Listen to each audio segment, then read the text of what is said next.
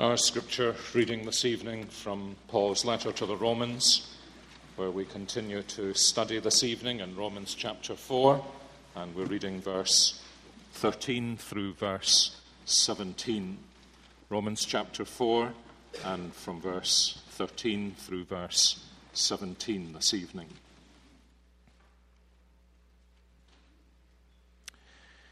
As Paul has been expounding what he calls twice in this letter, my gospel, questions have arisen about that gospel from uh, at least one and perhaps two sources in his mind, and he has been showing how the gospel that he preaches is, in fact, the gospel of the grace of God that was revealed in promise form to the forefather Abraham.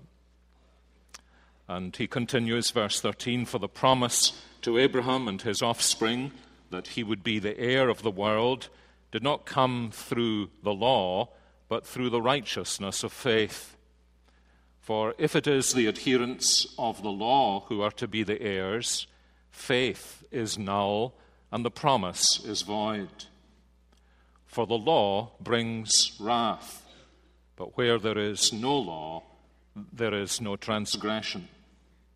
That is why it depends on faith, in order that the promise may rest on grace and be guaranteed to all his offspring, not only to the adherent of the law, but also to the one who shares the faith of Abraham, who is the father of us all. As it is written, I have made you the father of many nations in the presence of the God in whom he believed, who gives life to the dead and calls into existence the things that do not exist. Now let's, as we turn to God's Word, turn to the Lord and ask Him for His help and illumination as we study it together. Gracious Heavenly Father, you have given this Word to us through our Lord Jesus Christ and by the ministry of the Holy Spirit and the life of your apostle. We thank you that our Lord Jesus taught him in order that we might be taught through him by our Lord Jesus. And so we pray that you would turn our minds to your truth and illumine them by it, that you would touch our affections, that they may be inflamed with love for him who speaks to us we pray that you would come and bend our stubborn wills, that with all our beings we may be yielded to you, and that as we prepare and are prepared by your word to come to your table, that we may more and more hunger and thirst for that moment when the signs of Christ's death for us are given to us in the presence of Him who now is with us, speaks to us, and is present at the table. So come, Lord, we are your guests, and we pray that you would instruct us as our host. And we pray this in Jesus Christ's great name. Amen. Well, as we come to the Lord's table this evening, we are reminded, as we often are at the Lord's table, that the gospel, in this way, when the word and the visible sign are joined together, the gospel touches really all of our senses. We are here in order to listen through our ears, to see with our eyes, to touch with our hands, to smell with our noses, to taste with our lips the gospel of the Lord Jesus Christ. It is almost as though God, in His mercy, were pressing upon us through every access gate of entry into our lives. What a privilege we have in knowing and loving and serving the Lord Jesus Christ. And as we look at these few verses together this evening, I want, as it were, to take this word and to place it on your tongues and into your hearts. Remember how Paul will later say that the word of the gospel is not far from you, it's being, it's being placed in your mouth. and that the taste of the gospel that we find here in the scriptures will enliven our taste buds for the Lord Jesus Christ and for these moments of wonderful communion that we are able to enjoy with Him this evening. Paul, of course, has brought us to the very heart of his gospel in chapter 3, the way in which the righteousness of God is revealed in the gospel, the way in which we are saved by grace through faith in Jesus Christ, who has become the propitiation for our sins, and in whose shed blood we may be justified. That is the heart of Paul's gospel. It's the heart of the New Testament. It is also the heart of the whole Bible. The gospel of Jesus Christ is the saving power of God, he has said in chapter 1, verses 16 and 17, for all who believe in him both for the Jew and for the Gentile.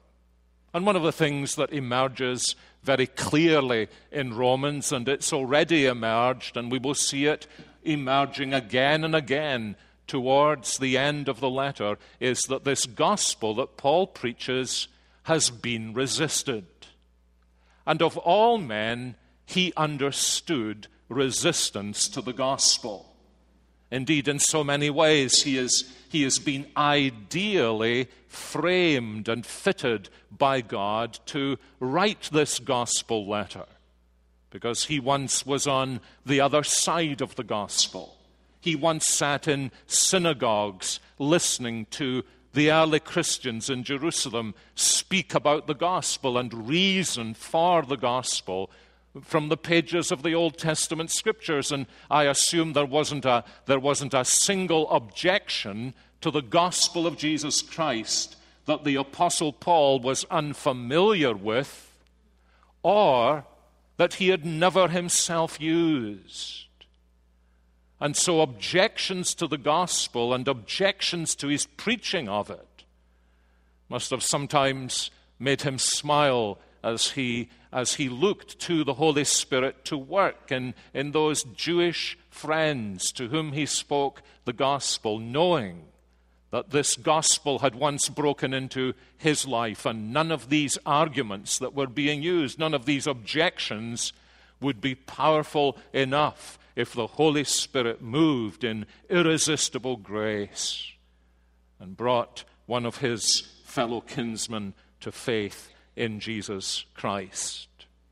But there's also in Romans, as, as you know from reading through Romans, there's not only this very, this very direct objection to Paul's gospel that he is confronting, but as he writes to the Christians in Rome, he realizes that there are others around the early Christian church, those who have not fully grasped the liberty the gospel gives, who rather hold the view, think of his letter to the Galatians, think of what he says in Philippians chapter 3. Jewish people who are convinced that if somebody is going to really be a follower of Jesus the Messiah, then they must be circumcised. They must keep the Mosaic law. They must be brought into the tradition. And we will find much later on in Romans how that kind of uh, discomfort with Paul's free gospel was already present in the Christian church at Rome and indeed causing certain divisions. It looks as though they were between Jewish believers and Gentile believers. And so, what he has to say here about Abraham not only deals with those basic objections of non believing Jews, but also the failure to grasp the fullness and freeness of the gospel that has come in Jesus Christ by those who were part and parcel of the early Christian church. And Paul's gospel really did present an enormous challenge to his contemporaries. And this arises very obviously, as we've seen at the end of chapter 3. Do you mean to say, Paul, eh, the questioner is saying, do you mean to say That after all the blessings we have had, we Jews have got nothing to boast about as Jews? By what kind of law do you say this? And are you really saying, Paul, that God is not only the God of the Jews, but in exactly the same way the God of the Gentiles? And aren't you therefore overturning our greatest and highest privilege that we have been given Torah?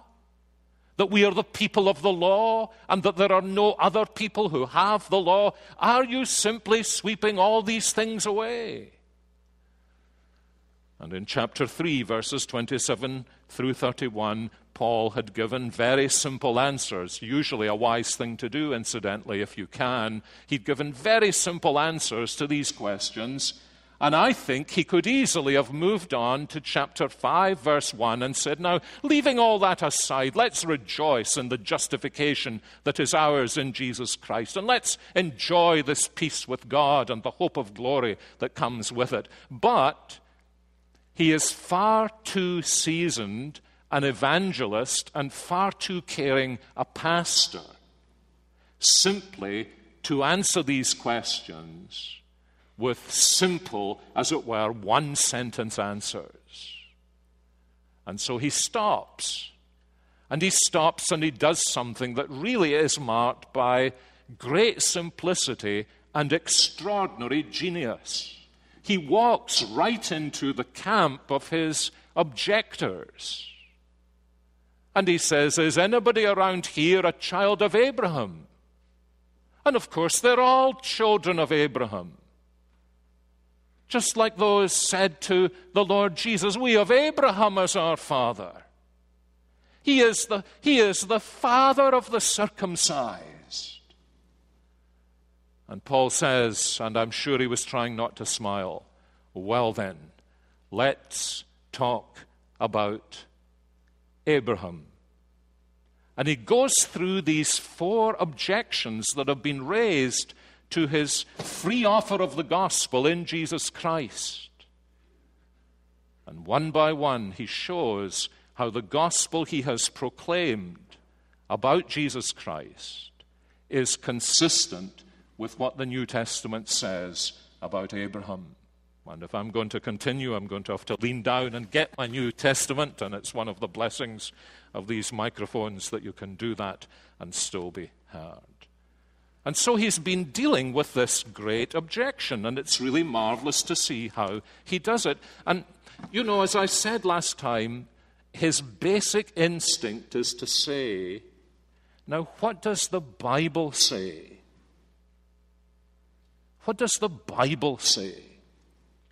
Now, if you're going to ask that question, you actually need to know what the Bible says. This is actually one of the best arguments Paul could possibly give us for knowing our Bibles well, isn't it? Because we're not able to say to somebody, Ah, you're wrong. What saith the Scriptures? If he turns round and says to you, Well, what does the Scripture say? And you say, Oh, I'm not very sure what the Scripture says.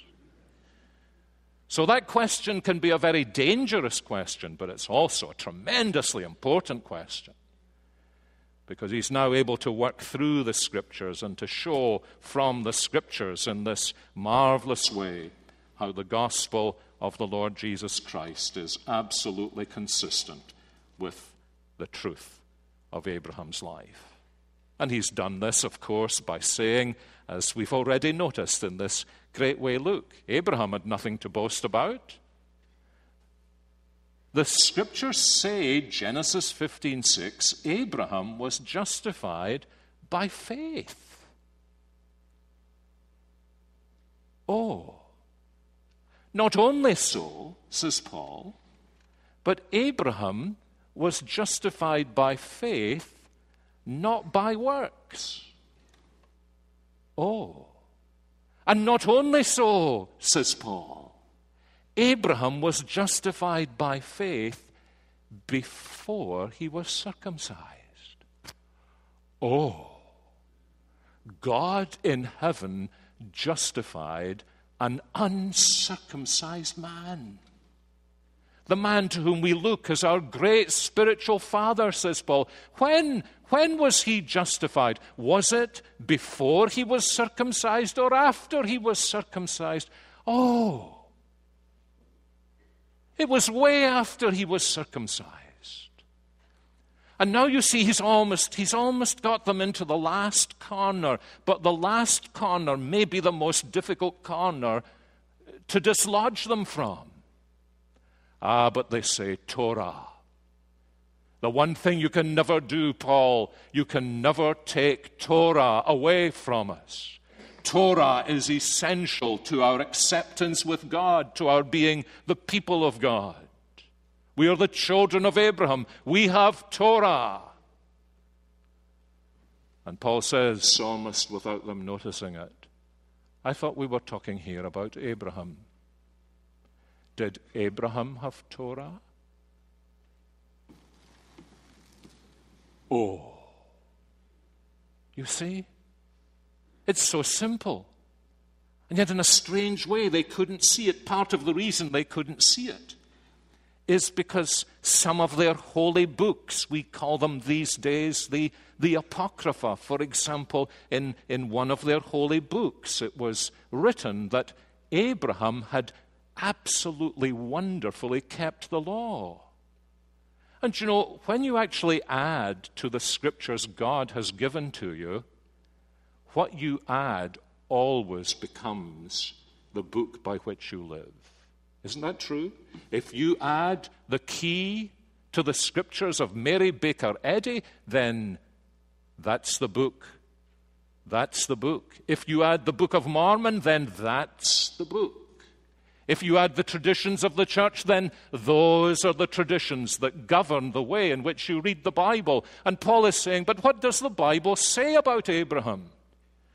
And here in this passage, he puts it so brilliantly. He says, The promise to Abram and his offspring that he would be heir of the world. That was the promise that Abraham clung to, and God justified him for believing that promise. And of course, ultimately, as Paul explains to the Galatians, the offspring in whom the world would find salvation is our Lord Jesus Christ. He says that didn't come by the law, it came through the righteousness of faith. Not only so, he says, verse 14, but if it's the adherents of the law who receive the promise, if it's to the adherents of the law that what God has promised to give, if it's to them that that promise comes in its fulfillment, oh dear, oh dear, poor Abram. He was born long before the law. Abraham knew nothing about the law of Moses. Abraham would never have dreamt of Moses. And indeed, says Paul, if that was the case, now follow me, fellow kinsman, Jew. If it's the adherents of the law who are to be the heirs of the promise, verse 14, faith, Abraham's faith, is null. It's nothing. And the promise is void, it's empty. You see the simple point Paul is making. He's saying God gave this promise to Abraham in his sheer grace. He didn't say to Abraham, Abraham, this is my promise to you if you keep the law of Moses. Abram would have still been wandering around saying, If I can find the law of Moses, maybe I'll try and keep it. He knew absolutely nothing about the law of Moses. And so, here in this simplicity, the Apostle Paul has made it clear that Abraham was justified not by circumcision, not by obedience to the law. A, because he was justified before he was circumcised, and he was justified by faith in the Lord and in his promise hundreds of years before the law was given. Now you can sense almost a, you can almost sense a panic in that if that's what you've been holding on to for your security. Then no wonder you would panic at this gospel because it's taking out of your hands the very things by which you think you have been justified why it was so sore, and Paul surely understood this, so sore and so painful for some of these people, just as it's painful for people who think that you are saved because you were baptized, or you're saved because you're a church member, or you're saved because you've done your best. It can be an appalling discovery to make that the things that have that you've clung to as justifying you before God, as, as your very identity that enables you to say, Yes, I am a Christian, or actually, as people often say, I hope I'm a Christian. To realize that all these things have actually turned into sand, and by clinging to them, you have begun actually on the long way down into the waters that will drown you. I think that's why Paul takes his time here. As I said last time, this is perhaps the least exciting chapter in the early chapters of Romans. But then, you know, when you begin to dig into it, you realize there's an excitement here as well because Paul is so pastorally dealing with those who so strongly object to his gospel, and he's patiently showing them that they've misunderstood the scriptures, as people do as people do. I confess I, I misunderstood the scriptures for five years. Now, they were the years between 9 and 14, and you might think, well, who would expect a nine year old boy to understand the scriptures? But a nine year old boy, can, we've plenty of nine year old boys in this congregation who well understand the scriptures. And I thought for those five long years that to be a Christian was to read my Bible every day, which I tried to do, to say my prayers, which I tried to do, and to help old ladies across the street, which I regularly did. And in those days when it was safe to do this, if you were on a bus, to stand up and invite a lady, whatever her age, to take your seat. Now, that's a risky business these days. And I thought that's what it meant to be a Christian. And for five years, I think I missed less than a week in all those years of reading my Bible, reading my Bible, reading my Bible. And I thought that's what it meant to be a Christian. And then when I met people who really were Christians, I remember what a shock it was to me. I have the deepest sympathy and compassion for people who all their lives long have been going to churches thinking that that's what it means to be a Christian. Because I did it myself, albeit as a youngster. And I can't imagine what it's like to be 60 years old and to discover that the actual gospel of Jesus Christ says there are none of your accomplishments that can bring you to the ceiling.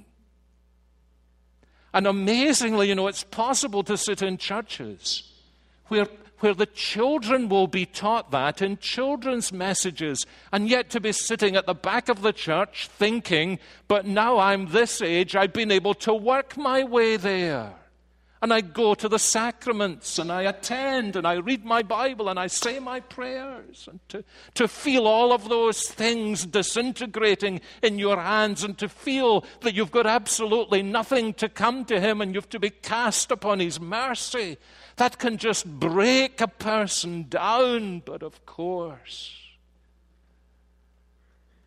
that's one of the things the gospel of Jesus Christ needs to do to us.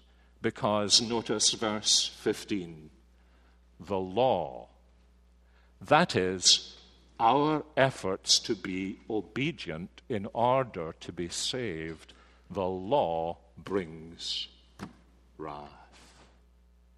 That's why it needs to be by the promise.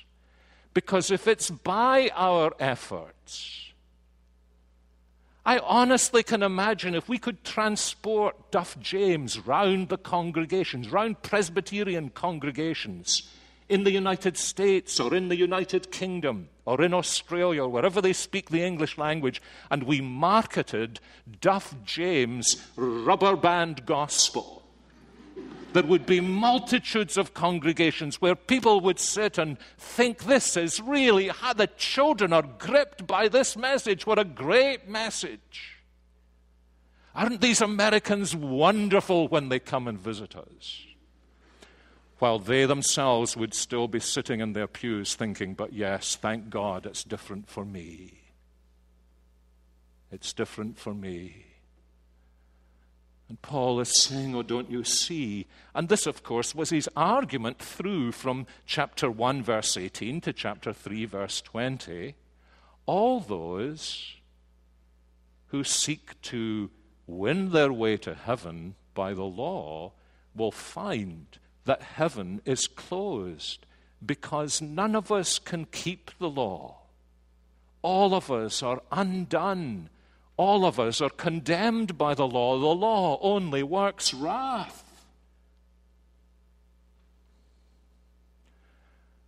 My, what a thing it must be to appear before the judgment seat of God, and all your life long you've been sure you've done enough to discover that you've been heading in entirely the wrong direction. There's no way back. No wonder he was concerned for them. And so he says, verse 16, this is so good. He says in verse 16, that's why it depends on faith. Do you see now? He says, Don't you see why it depends on faith in order that the promise may rest on grace? Now, that's a very strange thing to say if you think about it. Paul, you should really be saying, the promise rests on grace so that it can be by faith. You see? But he says it's by faith so that it can be by grace. Why does he say that? It's because he understands that faith is just my empty mouth gasping for salvation, my empty hands. Nothing in my hands I bring. Looking to Jesus Christ alone. You see, Law demands obedience, failure to law brings wrath. But faith looks to grace, and grace, he says, guarantees the promise. It's amazing, isn't it? You see, really, really, if you're honest with yourself and you're clawing your way up to the ceiling trying to be acceptable to God. Only by a form of self delusion could you ever think that you were acceptable to God. You couldn't honestly, you couldn't honestly look at your life and say, God accepts this rubbish. Could you? I mean, if you were deluded, you could. But if you, were, if you really had any integrity about yourself, you would realize that this holy God can never accept this miserable little life with all its faults and say, that's fine.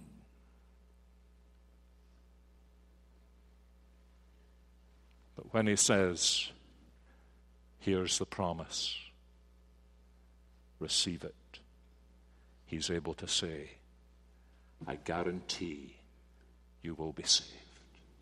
Do you forget those letters? They've stopped sending them to me now, I think. Uh, big letters, Dr. S.B. Ferguson. They never seem to be able to spell the name properly. Dr. Ferguson. A check for $10 million awaits you. I remember the first time I got one of those. And I thought, I've heard about this happening to people, but I never thought it would happen to me. And then you begin to read, and the print gets smaller and smaller and smaller. If, and if, and if, and if, and if, and if, and if, and if, and if. Oh, to have a letter that said, Dear Dr. Ferguson, $10 million has been deposited in your bank account. Period. Period. All you need to go to the bank and withdraw the money and share it round with your friends in First Presbyterian Church. you see the difference? You see the glory of this if you're a Christian? And you see, you see why it was so important for Paul to say this, that at least at first sight looks as though it's simply speaking to those who are Jews. To, to say this so that those who are dragging their Judaism in, saying, no, the circumcision's important, saying, saying no, the, the keeping the Torah is important. And he's saying, oh, you dear foolish people. All of this promise was given to Abram by sheer grace before he was either circumcised or knew anything about Torah. Actually, Abram was a total pagan. Those of you who follow any Bible study method that takes you through the Bible in a year, and you've, you've just come out of Genesis, haven't you, for, for some of your chapters, and you've been reading about Abram, the thing, I must say, the thing that really gobsmacked me this year was the, the sense, I don't think I've ever seen it as clearly as this before. The man was a total pagan. God, in His grace, came to him and gave him a promise, and he believed that promise. And God justified him. That's why it depends on faith, in order that the promise may rest on grace and be guaranteed to all his offspring, not only to the adherent of the law, yes, it's for the Jew, but also to the one who shares the faith of Abraham, who isn't a Jew. And that means we were here last week, weren't we? That means Abraham is the father of us all. I had great fun last week. Maybe, maybe it was selfish, but I had great fun last week. You remember I said, if you're going out that door and you're shaking my hand, show that you're a Christian believer by saying to me, and Abraham is my father too. I have never in my life shaken hands with so many sons and daughters of Abraham, confessedly so. And here it is. We're all children of Abraham by faith, not by circumcision, not by our attempts to keep the law, but by faith in Jesus Christ. As it is written, I have made you the father of many nations in the presence of the God in whom he believed, who gives life to the dead and calls into existence the things that do not exist there's something. God gives life to the dead. Sarah's, Sarah's body was as good as dead. Abram's body was as good as dead. And God gave life. God called, called what was not, you see, and gave them Isaac, just as a little pointer to the greater Isaac who would come, whose father would accompany him up the mountain, who would turn to his father and say, Father, we have everything, but where is the lamb for the sacrifice? And his father would say to him, You, my son, are the lamb for the sacrifice. And the very language that's used in that context in Genesis 22 that reappears later on in this letter, as we'll see in Romans 8:32. Isaac was spared by the Father who loved him as his only son. Because in the place of Isaac, God's only son would be bound to the altar of Calvary, and there he would not be spared, but delivered up for us all, that we might be sure that with Christ, God guarantees he will give us everything we need for life and salvation.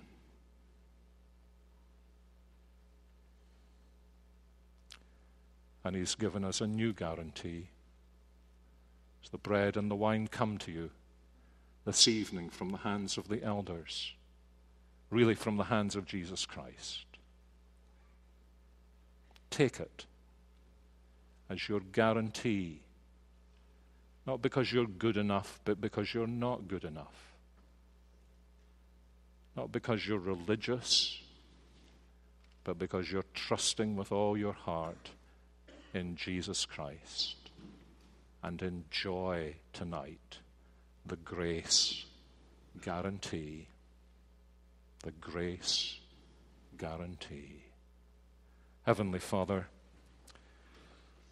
feed us, we pray, from this table to which we now come. Fill us with joy in believing. We pray this in Jesus' name. Amen.